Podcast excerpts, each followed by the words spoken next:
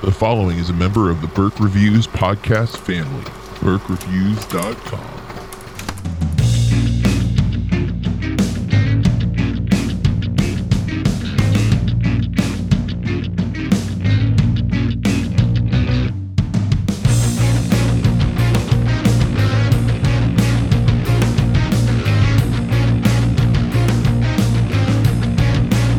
Hey everybody, welcome to Burke Reviews Movie Club. I'm Jonathan Burke, and with me this week, as always, Corey Starr. Hello, hello. And how you doing, Corey? You know, I'm doing okay. I'm so glad it's the weekend. I didn't think I was going to make it. Oh, how come? It just seemed like a really long weekend. Uh, you know, after working in customer service for so long, I totally believe that people are crazy around the full moon. And Wednesday was just so bad. Mm. And I know that's what it was. Ah, I didn't even realize it was a full moon on Wednesday, so And you work with teenagers. Holy heck. it's been a week. Um, you know, I I am uh constantly under some type of thought or pressure or something, sometimes self-inflicted, and yeah, uh, I I didn't even realize that the full moon had came and gone, but um, I, I could believe it. It's it's been a week. Uh, in fact, it's been almost two weeks since we last spoke, uh, because we recorded rather early, um, for our last episode where we talked about The Exorcist. Um, and that said, we should at least mention uh, this episode is our last episode for the month of October, which means it's our last horror movie before we switch to our new theme for next month. Um, this episode, we're going to be reviewing Starry Eyes from 2014. Uh, we'll get into all the specifics about that film in a little bit. Um, we go spoiler free if you've never listened to the show before with our review, and then we do go in depth with spoilers, but that will be after a spoiler warning.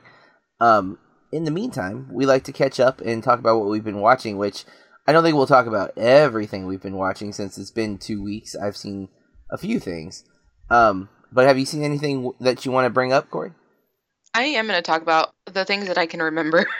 okay. I um saw The Shining at uh, Boise Classic Movies at our Egyptian theater, Nice. and that's always fun. Yep. I went and saw The Night of the Living Dead, the 50th anniversary. Jealous of that. I was one of the three people in the theater, and I don't know, are they, I don't know, because sometimes Fathom events will do them for one or two weeks. Hmm. I It varies. I would say if it's still if it's screening again, go see it because I especially love the um, interviews at the beginning, and they have Romero's two sons as Oh, well cool. as people who worked on the film, and it it was one of my favorites. Like it only, I think it's actually equal to the inf- the stuff they put before uh, Dark Crystal Mm. recently, and they have like really fun, cool trivia at the beginning. So I say get there early and try to see it if you can. Um, I don't know if I talked about this because it has been a million years, but I watched Pet Sematary one and two, and not a movie, but I've been watching The Haunting of Hill House, and I love that shit. Which is the um, new uh, Netflix series, right? Yes, and it is so good, so good, um, worth the hype. And not a movie, also, but I went and saw a live production of Rocky Horror Picture Show last night. My first time seeing a live production Oh, of it. Is that something they do every year, or just something that Uh, happened to come through for you? We have a local uh, like community theater called Stagecoach, and I think that they do it every year, but I've just never gone. But I think that we're, I think I'm gonna try to make it an annual thing because it was so fun. Hmm. And we all got up and did the time warp after the cast. Um, you know, Yeah, that's. I actually am very familiar with that song because um, at uh, Halloween Horror Nights here in Orlando, Florida, they used to do that in one of the performances. Um, maybe it was Hallow Scream. It might have been Hallow Scream that I used to see that. And uh, every year we would sing that. Uh, we would go to the show and they would have that performance. Um, and I've never seen Rocky Horror Picture Show, but that is one song I'm very familiar with. Uh, I, I keep meaning to watch it, and I just I, I feel like I need to experience it at this point, like go to a theater watch it with a big crowd. Um, but buy I, a prop bag. a prop bag. Yeah, because um, so usually people you I didn't know if they were going to allow them last night since it is a live production, and I mean they wouldn't want their actors to be injured or you know whatever. But uh, yeah, you can either buy one. Most places sell them, or you can bring one. Uh, uh, you get a water gun that you spray, uh, you squirt when uh, it's supposed it's raining in the movie or the show. Mm. Uh, newspaper to cover your head, rice to throw for the both of the weddings, uh, gloves to snap, uh, cards to throw up, uh, toilet paper rolls to throw. Also, it's really Wow. fun. Yeah, it's like intense. I didn't know any of that. Um, so I yeah, that's I why I haven't like gone to it as an adult and as a kid. I just was never interested in it. Um, I've seen a lot.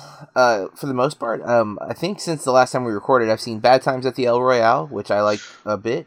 Um, I watched Slither, uh, the James Gunn film, which was my first viewing, and I enjoyed it a lot. It's twisted. Nathan Fillion is so great. Um, I saw First Man, which I was not, I did not connect with, and I, I really wanted to, but it just, it didn't click for me. It's not a bad movie. It's just, I, I found it to feel very slow, um, and not in a good way. Uh, I was checked out through most of it, and that's not normal for me with a Chazelle film or with a Ryan Gosling film. So, um, uh, disappointed to say the least.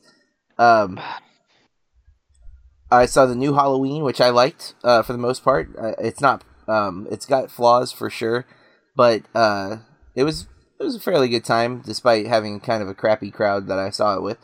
Um, the Sisters Brothers, which was the uh, Joaquin Phoenix, Jake Gyllenhaal, John C. Reilly, and um, Riz Ahmed film. Uh, it's a western. I liked it. It's not. It's listed as a comedy, and that's uh, maybe stretching it a little bit to call it a comedy. There's funny moments in it for sure, but calling it a comedy is is really reaching. Um, I think uh, I saw what might be my favorite documentary of the year. Um, and that's the What? year. Yeah, I know. Uh, that I saw "Won't You Be My Neighbor." Um, but this documentary is called "Free Solo." It is unbelievably compelling and stressful. Um, I didn't know anything about Free Solo, what that was, or what the movie was even going to be about. Um, but Big Tuna kind of convinced me to give it a shot. Uh, he'd heard really good things about it. We were both kind of blown away by it, but it is uh, free soloing is climbing a mountain with no ropes, and the solo part is doing it predominantly alone without like really telling people that you're doing it. So ultimately, uh, it's very very risky. It's uh, super you know dangerous because if you die, uh, you're you're well if you fall, you're gonna die most likely. And this guy uh, Alex is the focal point of the documentary. He has his eye set on climbing El Capitan at Yosemite, which is a three thousand foot wall, basically. Um, it has never been free soloed. It has been climbed, but with ropes and such. And you kind of see the whole process that he goes through, and um, you know, planning because there's a lot that goes into it. It's not like you just walk up to a mountain and like I'm going to climb this. Uh, but it was super compelling. The the cinematography is really really strong. Um, I was engaged the whole time. I mean, I was like interacting with this movie at points. I threw my arms up in the air. I think like three times. I was laughing. It's it's they found quite a character with the uh, this documentary. So if you get a chance to see Free Solo, I do think it's a documentary that pays to see it on the big screen because some of the cinematography is so uh, massive. They're they're filming these big landscapes and these shots of them climbing a mountain. I think seeing it on the big screen is definitely the way to do it. Um, I saw The Old Man and the Gun, the new and supposed to be uh, last Robert Redford film. Love that movie. Uh, Casey Affleck is really good in it. Um, I saw The Oath, the Ike Barinholtz written, directed, and starring movie with Tiffany Haddish. Uh, political satire, quite dark. I, I enjoyed it very, very much. I got to go see Mid '90s uh, this past week um, the new uh, the Jonah Hill directorial debut film, um, which stars Sunny Suljic, who was in uh, Killing of a Sacred Deer last year, which was um, the, The Yo- Yorgos? Lanthimos. Uh, no, he's not the creepy kid. He's the he's the little kid.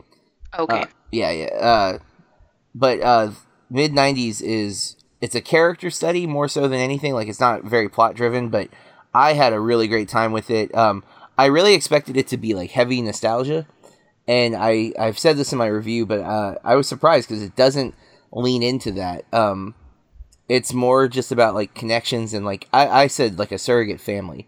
Um, you know, the people we connect with and click with. Um, and then just before recording this podcast, I just watched uh, Summer of '84. Have you heard of this movie, Corey? no. It's yet another attempt to capture that '80s nostalgia um, that Stranger Things seems to have started. Uh, I I I believe this movie has upset me to the point where I am feeling like on edge right now. Like I feel like oh, really really frustrated and like aggravated and I don't for sure know if it's the the movie or if I was already aggravated when I went into the movie. I'm not sure at this point.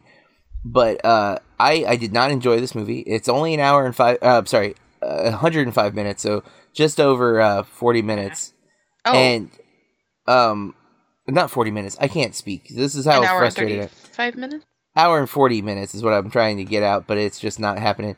I, I, I feel like the movie takes a good hour getting to the point where it finally does something. Most of the rest of the time, it feels like um, a really crappy episode of Scooby Doo. Um, trying to be Stranger Things, in my opinion, which is funny because Big Tuna uh, recommended this film, and that is not a shot. Big Tuna and I don't always see eye to eye, but he, you know, there are many movies that we see completely eye to eye on. Uh, and this is one of those things where he really likes Summer of '84, but he hates Stranger Things. What? I love Stranger Things. I, I hated this movie. I think. Um, ultimately, the, How do you hate Stranger Things? you know sometimes it's, things just don't click. Uh, I I felt like this movie's dialogue was really really really rough at times. Like it, not even the writing, just like the the way it's delivered and and edited. It feels kind of generic. Um, oh, there is the forced nostalgia stuff. Uh, which I mean that's in Stranger Things too, but I don't know for some reason. It might be that I'm just more aware of nostalgia since Stranger Things that people are cramming it more and more into stuff, but But I feel like they make it so effortless. Like it just is what it is. You know what I mean? In the 80s. I felt that way too um, when I watched Stranger Things. I'm wondering if that's because it was uh, new. No, I mean I felt like you're saying that it was it just was there, um, but I'm wondering if that was because it was such a like new.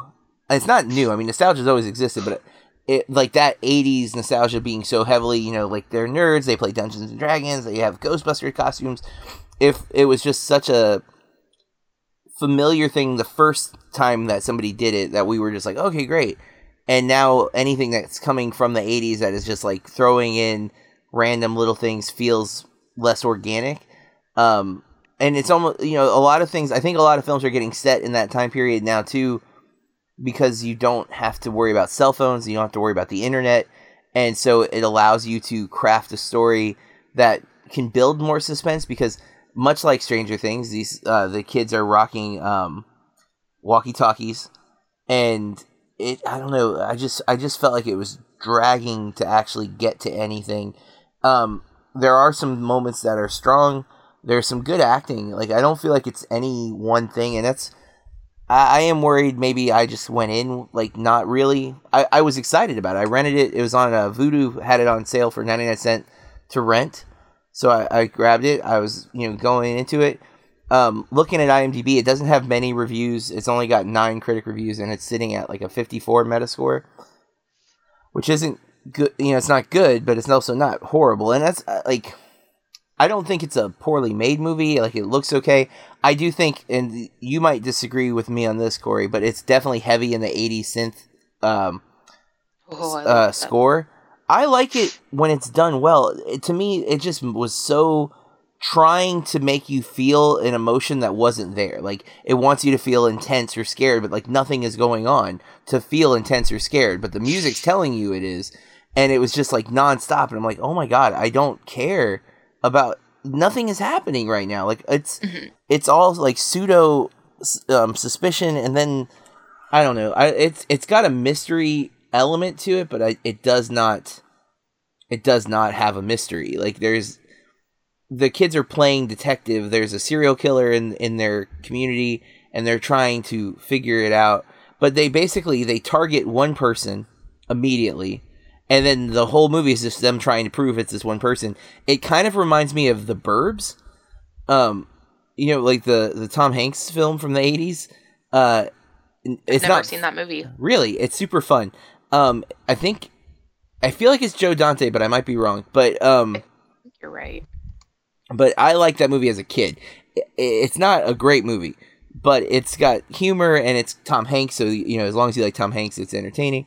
Uh, I think your boy Corey Feldman's in it. Um, I feel like you like Corey Feldman. E.B. Maybe I'm Yeah, Yeah. I was named after the Coreys. Uh, so and you know i um i this movie has that vibe partly because of the suburb element and then it's set in the 80s and there's this suspicion that your neighbor's up to something but uh the burbs plays it i i don't remember it dragging or also there was an air of humor and almost like Addams Family-esque vibe to it um this movie is is very serious and it, it goes to some places, but I don't want to spoil it in case you know because it is fairly new. Uh, it's the same director for Summer of '84 as Turbo Kid, which was a Netflix kind of phenomenon a few years ago after Mad Max. It was like a uh, Mad Ma- Mad Max inspired like teenage coming of age story. Um, I like Turbo Kid okay. It was uber violent, like super violent. Summer of '84 is not like that.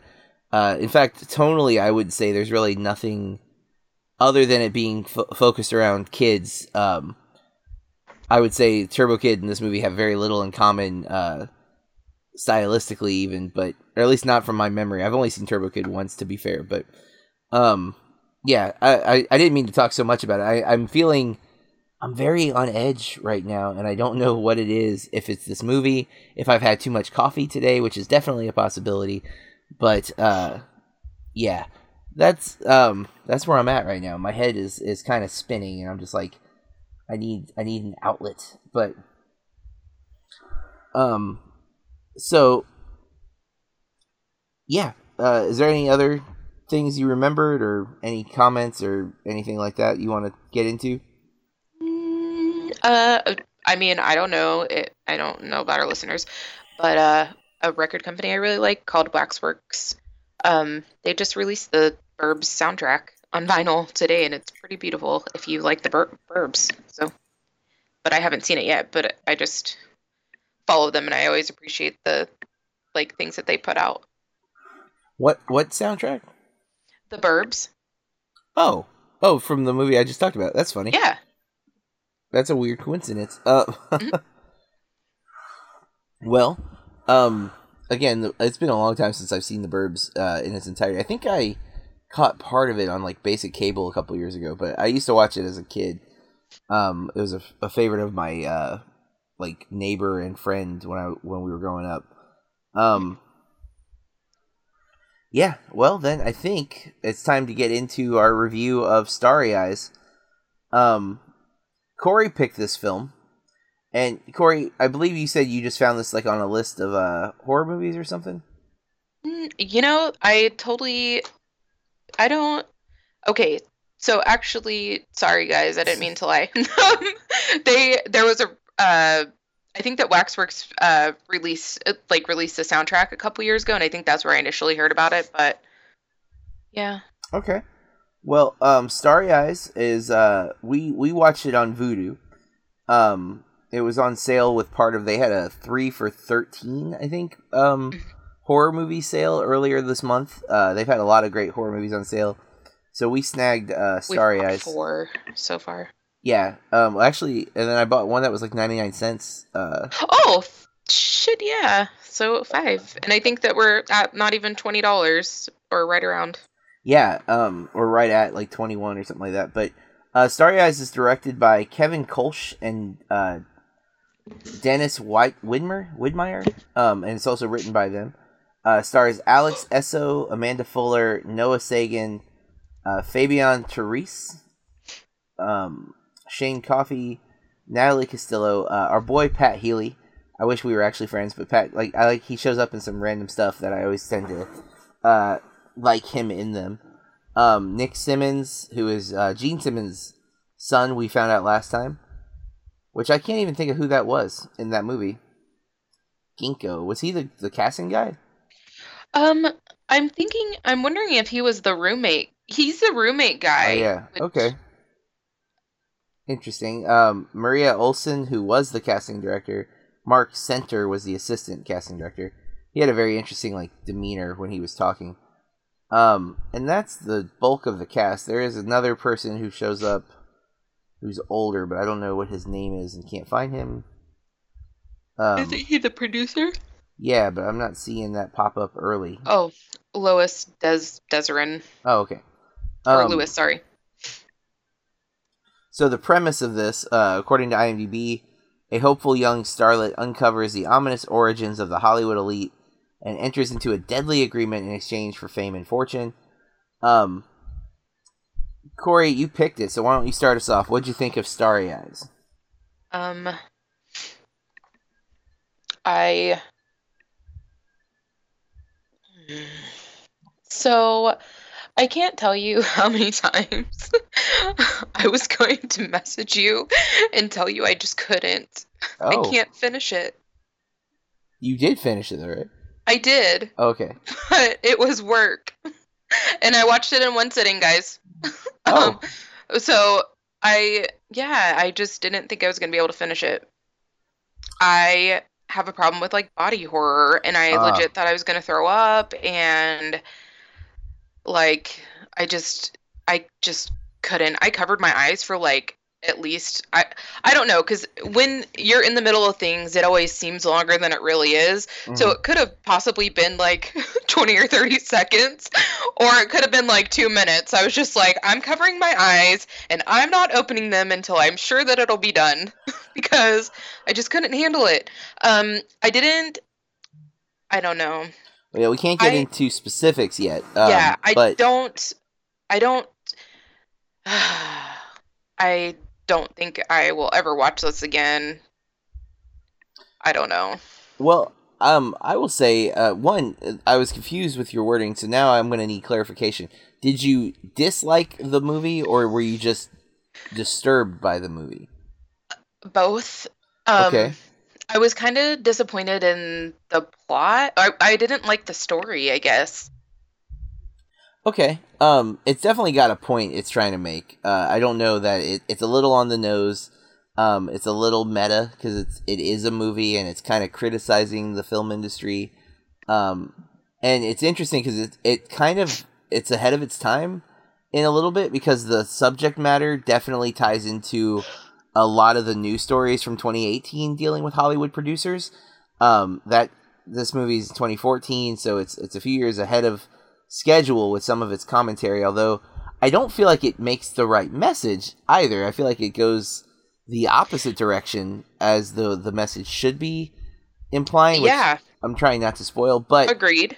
um, I really thought Alex Essoe. Uh, initially, I felt she was kind of wooden, and um, then as the movie went on, I thought she was pretty dynamic, and I actually really liked her as an actress. Um, I didn't dislike this movie. I did close my eyes several times because I am also not a big fan of body horror. Um, although at the same time, I am like because if you're looking to be bothered by a horror movie, body horror bothers me. Like I love The Fly, and a big I part of it is because of the body horror. I legit thought I was going to throw up. There were this th- this movie gets pretty nasty at times, um, for sure, and it, it's a little. I don't want to say it's slow.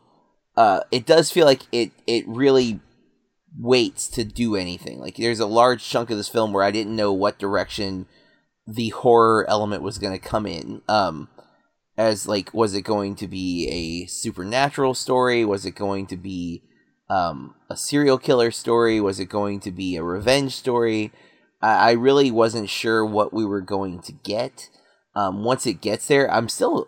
I think I could probably answer that question now, but it's it would still be slightly unclear. Um, there are some really interesting elements. There's some really st- uh, stupid elements.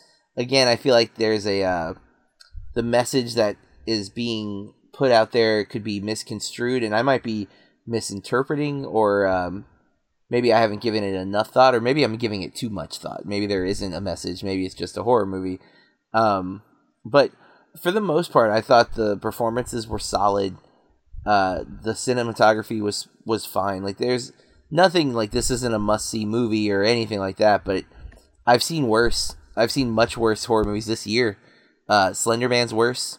Truth or Dare. Oh my god, my favorite movie of the year. Winchester, all all worse. Uh, granted, this movie isn't from this year, but I'd much rather watch Starry Eyes than any of those th- three I just listed.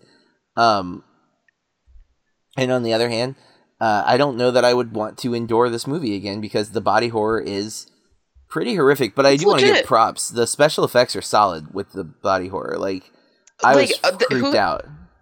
Whoever their makeup artist is, or Mhm. who did those like effects, oh my gosh, you did a great job. And Um, th- there are some really cool sequences that I thought were super effective, which I'll wait to talk about in detail with spoilers.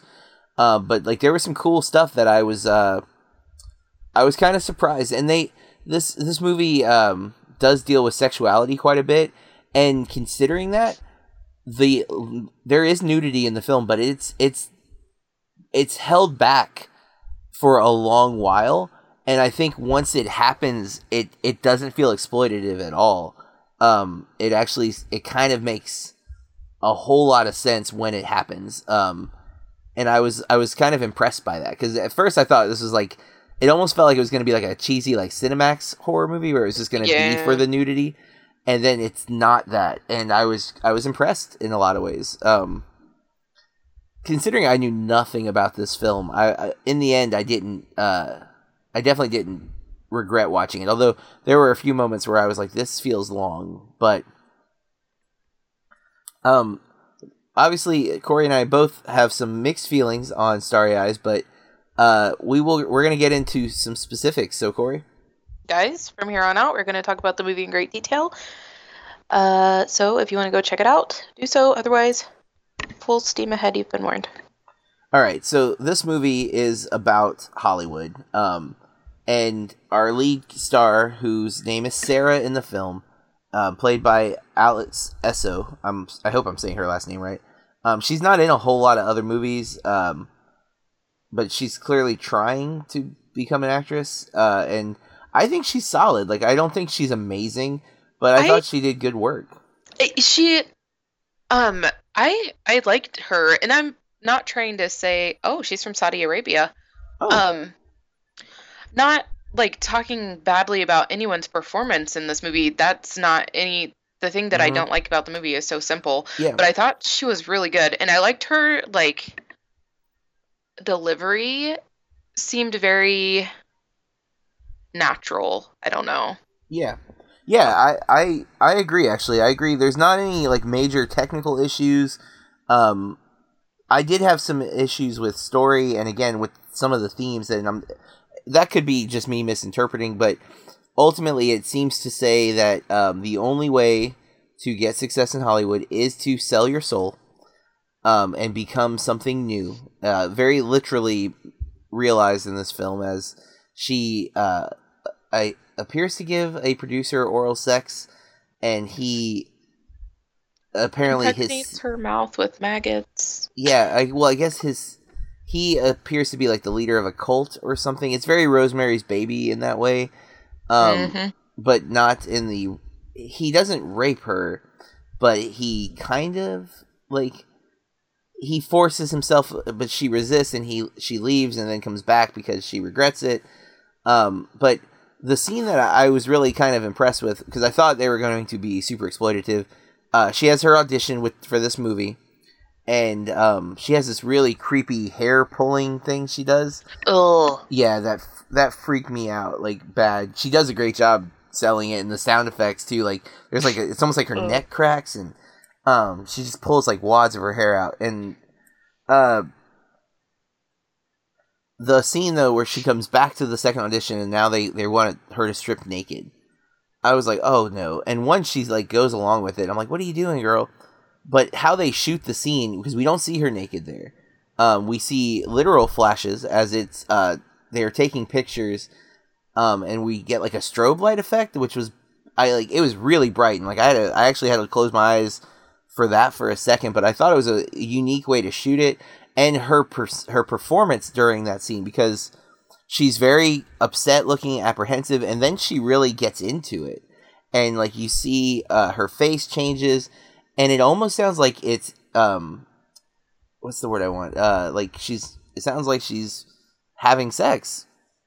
Mhm. like the sound that's the sound design and um it, it's intense it's you know it's telling about her willingness to do whatever it takes to make it as an actress, which is something she battles throughout the film. And um, once she does that deed with the producer, that's when the body horror kicks in, and right away, even when like she starts having like the sores on her lips and her nose is red, like the makeup work is really strong, and I was really like she looked like a different person right away, and how everyone reacted to her.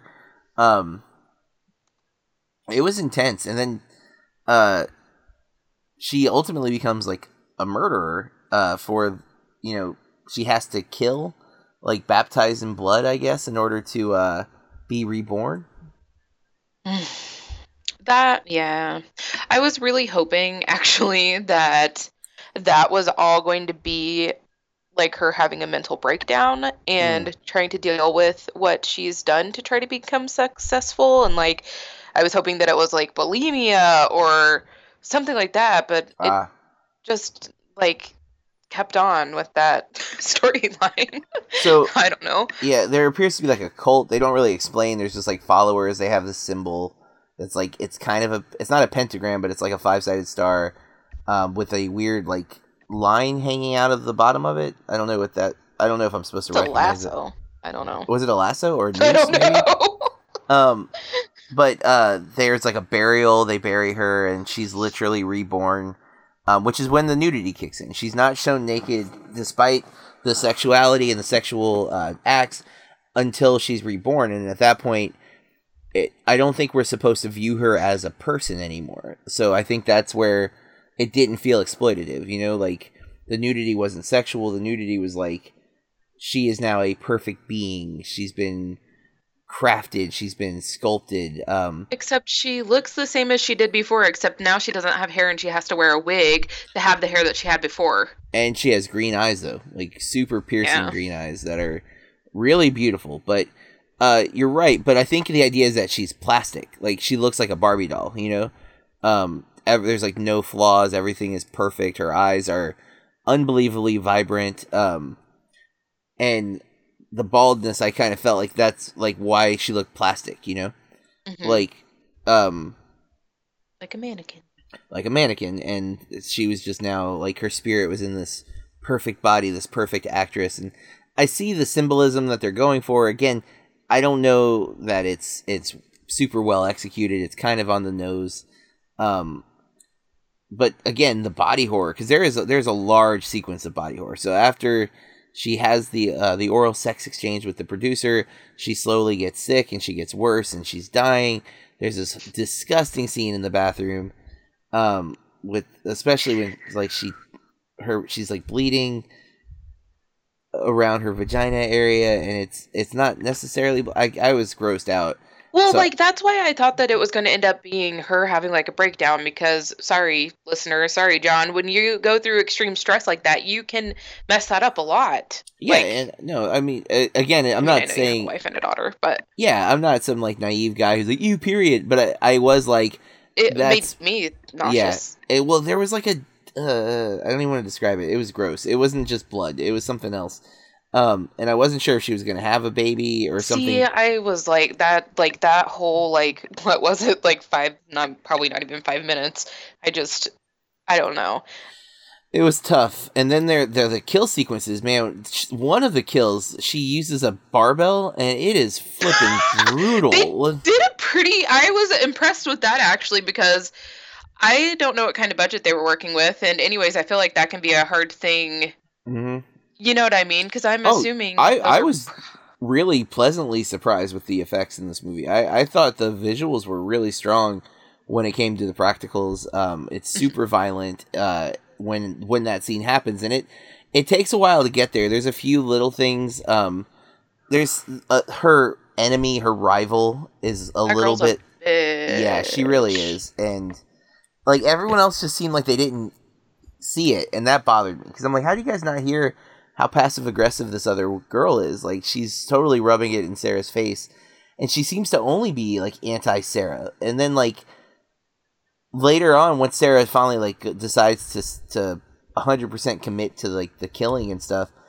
Does that girl seem nice? You know, did you notice that? Like, We've got to get you to the doctor. yeah, I was like, hold up.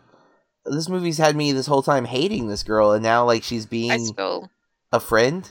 still hated her. Me, yeah, because you. uh, But at the same time, she still seemed genuinely concerned, and hmm um, and even more like when Sarah, the last kill is her her roommate. That felt like I'm like, are you a vampire? Was she sucking the life out of her? I, I I wasn't really sure what that was, and I did, I don't know that the roommate deserved to be killed. no, she let you live there rent free for two months. Come on. Yeah. Um. But again, I, I don't feel like this the story in this movie is not doing anything really compelling, and even the the allegory or the metaphor that the movie's going for is is you know it's whatever. It, it's uh, it's obviously a, a long thought. Uh, apparently, for a long time, it was beyond tradition. It was it was uh, system systemic, and um, you know women were being basically told that the only way you're going to get this job is if you do these sexual things, and that is horrible. And thank goodness, finally, um, we are starting to try to change the way Hollywood is is ran. Uh, obviously, it's a long time coming, but this movie it doesn't seem to be condemning it, No. and that's the concern that I have with this film is that like it's talking about a, a topic that again, um, even with the Me Too movement from this year, there's been a lot of statements about uh, people have known these things, like Harvey Weinstein being the big one from this year. Was Um, it um also recently I think it was Nicole Kidman who said that um being married to Tom Cruise was you know one of the biggest or I can't remember her like the words that she used but being married to Tom Cruise kept her from being Mm. like sexually harassed you know all because of who he was or whatever. yeah That's interesting. I hadn't heard that, but I, I'm glad it went that route because I was like, oh no, I like Tom Cruise, so oh it's yeah actually like No, a positive thing. yeah Um, wow. Um, yeah, it, it's it's a, it's horrible what we've learned this year, and again, the the worst part is hearing that no people knew it was happening and just nothing was being stopped about it. And this movie it addresses that, but it, she she gets what she wants at the end. Like there's no apparent consequences. Now it's a horror movie. Horror movies don't always have to have happy endings, and even non-horror movies don't have to have happy endings. But uh, it does seem to have a, a weird message. It's like, oh, let the let the evil men in Hollywood get what they want, and you'll get what you want. And it, I don't know if it's, you know, I- I don't get. You have to sell your soul, okay? You know, I don't know what message you're going for. Especially, it's it's a little weird when a filmmaker makes a movie that says that, because it's like, well, did you sell your soul in order to make this movie? Like, did you have to suck somebody's junk to to be able to pull this off? Like, what is what is your point? Or is this the movie you made because somebody tried to do this to you, and this is like your fu to them? I'm gonna do it anyways. Like, I, I don't know enough about the filmmakers. Maybe there's context that we're missing here, or again, maybe we're putting too much thought into a movie that was, you know, I, I've never heard of this film before now. Um, and no offense to them, because again, I, I think the performances are solid. You know, it's sad because like you see movies like Slender Man and Tr- Truth or Dare and um, Winchester that all had you know big marketing, big budgets, theatrical releases.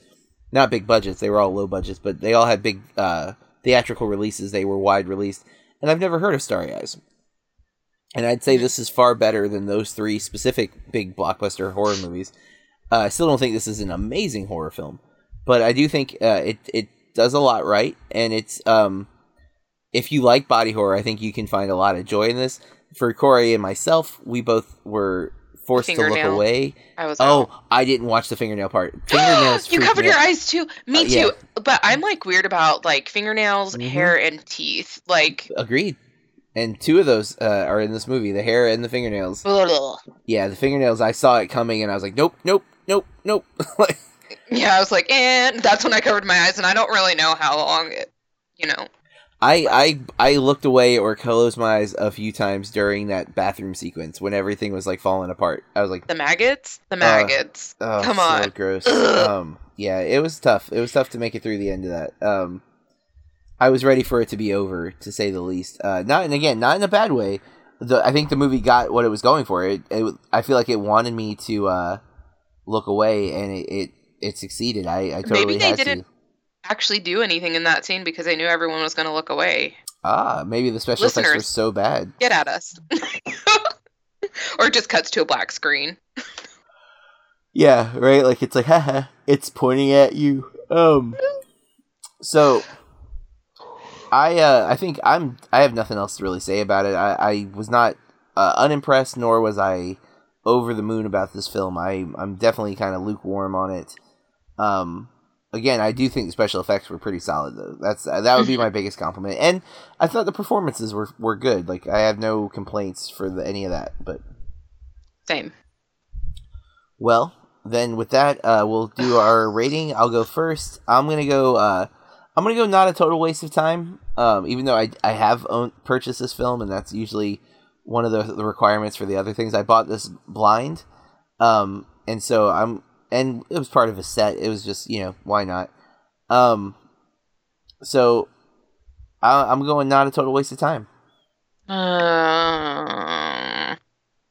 I was torn between that and a decent watch. Me too.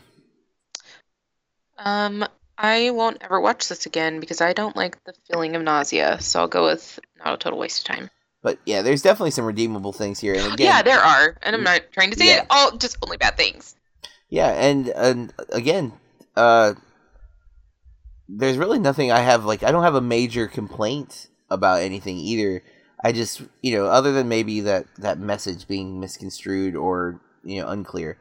Um that concludes the month of horror uh, for October 2018. Next month in November, we're going to be looking at political movies uh with, you know, cuz it's voting time.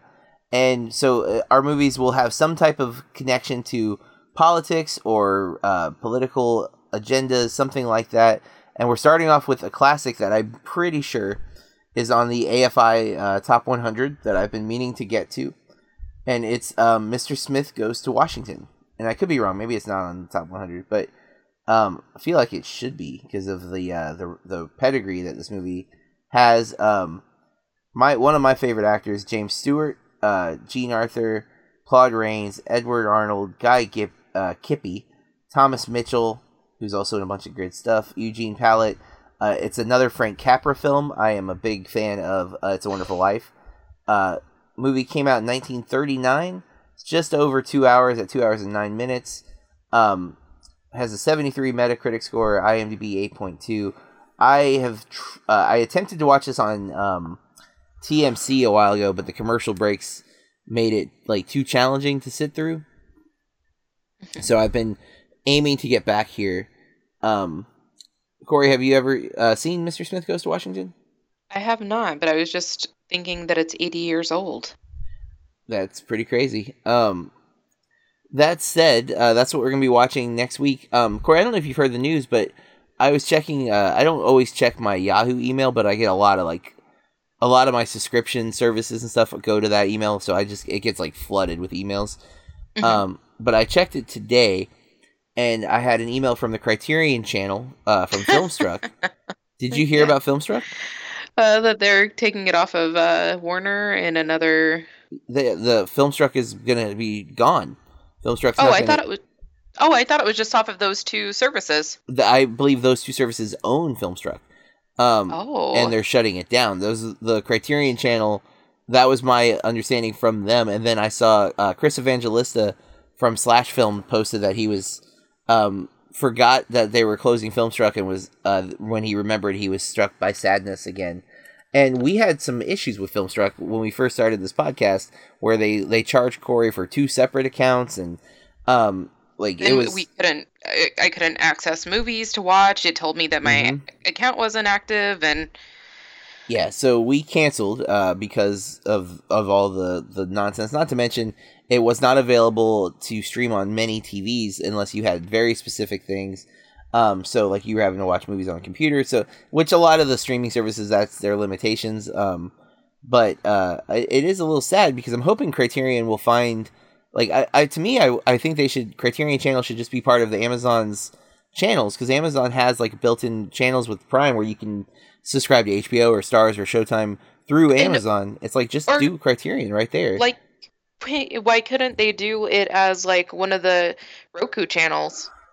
yeah, well, and I bring this up um, mainly because Mr. Smith Goes to Washington uh, is definitely a Criterion type of movie, and I'm not. I'm looking right now to see where we're gonna be able to watch this without having to uh, buy Mr. Smith Goes to Washington, and I'm pretty sure it's not gonna be on Netflix because this is the type of thing that you're only going to see on those uh, like movie or um, maybe Tribeca shortlist, which we've had. You know, I've liked some of those uh, streaming services, but everybody's getting a streaming service now, and um, it's it's getting hard to keep up with all of them because it costs money to have all these different services. And like you know, uh, Disney's going to be starting their own streaming service in 2019. DC uh, Comics just launched their own streaming service, and um, you know it's getting it's getting overwhelming with all these different services. Uh, I mean, at least you can curate what you actually want instead of paying like hundred dollars a month for, you know, uh, it's not even satellite anymore. What is it? Maybe it is satellite. I don't know. Yeah. Um, but, yeah. But it is getting to where it it's just you know what I mean. It's getting where it's already costing so much, anyways. True. Um, but on the side, uh, it does not appear to be streaming on any service right now. Um, so if you're gonna watch uh, Mr. Smith Goes to Washington, you're you're either gonna have to make a purchase or a rental um, from one of the various streamers. It is like online. It's just not included with any uh, subscription services. So you'll have to oh. rent or um, buy. And uh, yet, it's one that I feel like is probably worth it. Um, it looks like it's affordable, under ten bucks to own right now Oh. on most of the digital platforms. So, and it's a classic film. Um, I I am looking forward to finally checking this one off my list. So, our next episode of Movie Club, we'll be watching Mr. Smith Goes to Washington, um, and uh, discussing our new month of politic-driven films. Um, until then, you can follow us on social media. I am at Burke Reviews on Instagram, Twitter, and Letterboxd. Uh, Corey, I'm at Corey R Star. Two R's on the end. And uh, we have a couple of episodes of top five movies have come out. Um, I got to interview a young author. Um, I don't know if you've heard about this, Corey, but I interviewed an author. Uh, he wrote a book called Caravan. Okay. It's going to be coming out on um, digital platforms with Barnes and Noble and Amazon, and also uh, paperback copies. I believe at both of those stores in the next couple of months. Um, the uh, he had reached out to me about doing the podcast, and I was excited because I, I haven't been really looking for interviews, but if they come to me or if I you know happen upon an opportunity, I'll uh, I'll take them up on it. So I I was like, you know, I'm a movie podcast, but we can talk about your book, and then um, if you're willing to talk about your favorite movies, then we can get into that. And we had a really good conversation, but um, the thing that shocked me the most, I didn't I don't usually ask the age of the people I'm going to interview, but I noticed in his bio that he started writing this book Caravan when he was 13. Holy heck! And so I was like, I have to ask how old this guy is because I doubt he's been writing this book for 20 years or something, you know? And sure enough, uh, he is just out of high school. He's 18 years old. Um, and uh, quite a head on his shoulders from my, my uh, conversation with him. So um, that episode of Top 5 Movies is out uh, at this point. It came out this past Thursday. Um, if you haven't listened to it, please do. He, uh, Adam DeColabus is his name. Uh, really fun conversation with him. Um, the week before, we did our top five space movies, and Corey and I reviewed The Exorcist from 1973. Um, and the last thing I want to plug, uh, I do a couple other podcasts. Um, Bloody Awesome Movie Podcast. There should be a new episode coming out very soon where Matt Hudson from What I Watched whatIwatchtonight.co.uk and I discuss the movies from October that we saw. Um, and then uh, a movie, I do a podcast with him on his What I Watched Tonight podcast um, called Movie Astrology. And we just, uh, we cover a year in film, uh, randomly chosen. And this last episode we just did was from 1962. That's the episode's not from there, but that was the year that we uh, we talked about the movies that came out that year. Uh, we look at the top 10 highest grossing films of the year, the Academy Awards winners of that year, um, and also just some general facts about the year to kind of set up the context of what was going on in the world. And uh, at the end of the episode, I write a horoscope based on usually the number one movie of the year. And this year's uh, that year's movie was Lawrence of Arabia, which if you haven't seen Corey, the picture that Matt photoshopped I of did. I died. I didn't know who made it. It's Yeah. so good. it's so good. Um, we do we pose for the pictures. Uh, like I mean, I took a selfie of in that pose at a movie I theater waiting it. for uh, the oath to start. Um, I was alone for a few minutes before other people showed up, so I was like taking selfie after selfie, trying to match the pose from the original image, and I, I think Matt and I nailed it. Um, if you if you get a chance, take a look at movie astrology. uh, cover art for 1962 and see. Um, I feel like you guys just need to have posters printed and like Yeah. give you know sell them to the Patreons. Yeah, we might have to do something like that because this particular one, Matt nailed the uh, the Photoshop. Um, the next episode, uh, Matt's already got a plan for our Photoshop. I'm not super thrilled because of my role in this next picture, but it'll Oh, be very funny, um, for sure. So, uh, yeah, if you get a chance, subscribe to those podcasts, uh, rate and review our podcast. It helps us get new listeners, and um, you know we put a lot of time and effort into this, so we appreciate a- any feedback that you want to give. Uh, Corey, until the next episode, um, ha- keep it real. Bye. And everybody out there listening to our podcast, keep watching movies. Do you like movies? Do you like podcasts? Or are you just lonely? If the answer is yes, and even if it's not, then check out the What I Watched Tonight show's filmtastic selection of podcasts covering the entire movieverse. There's something for everyone, so come check it out. More details at whatiwatchtonight.co.uk or from all good podcast providers. This has been a Burke Reviews podcast.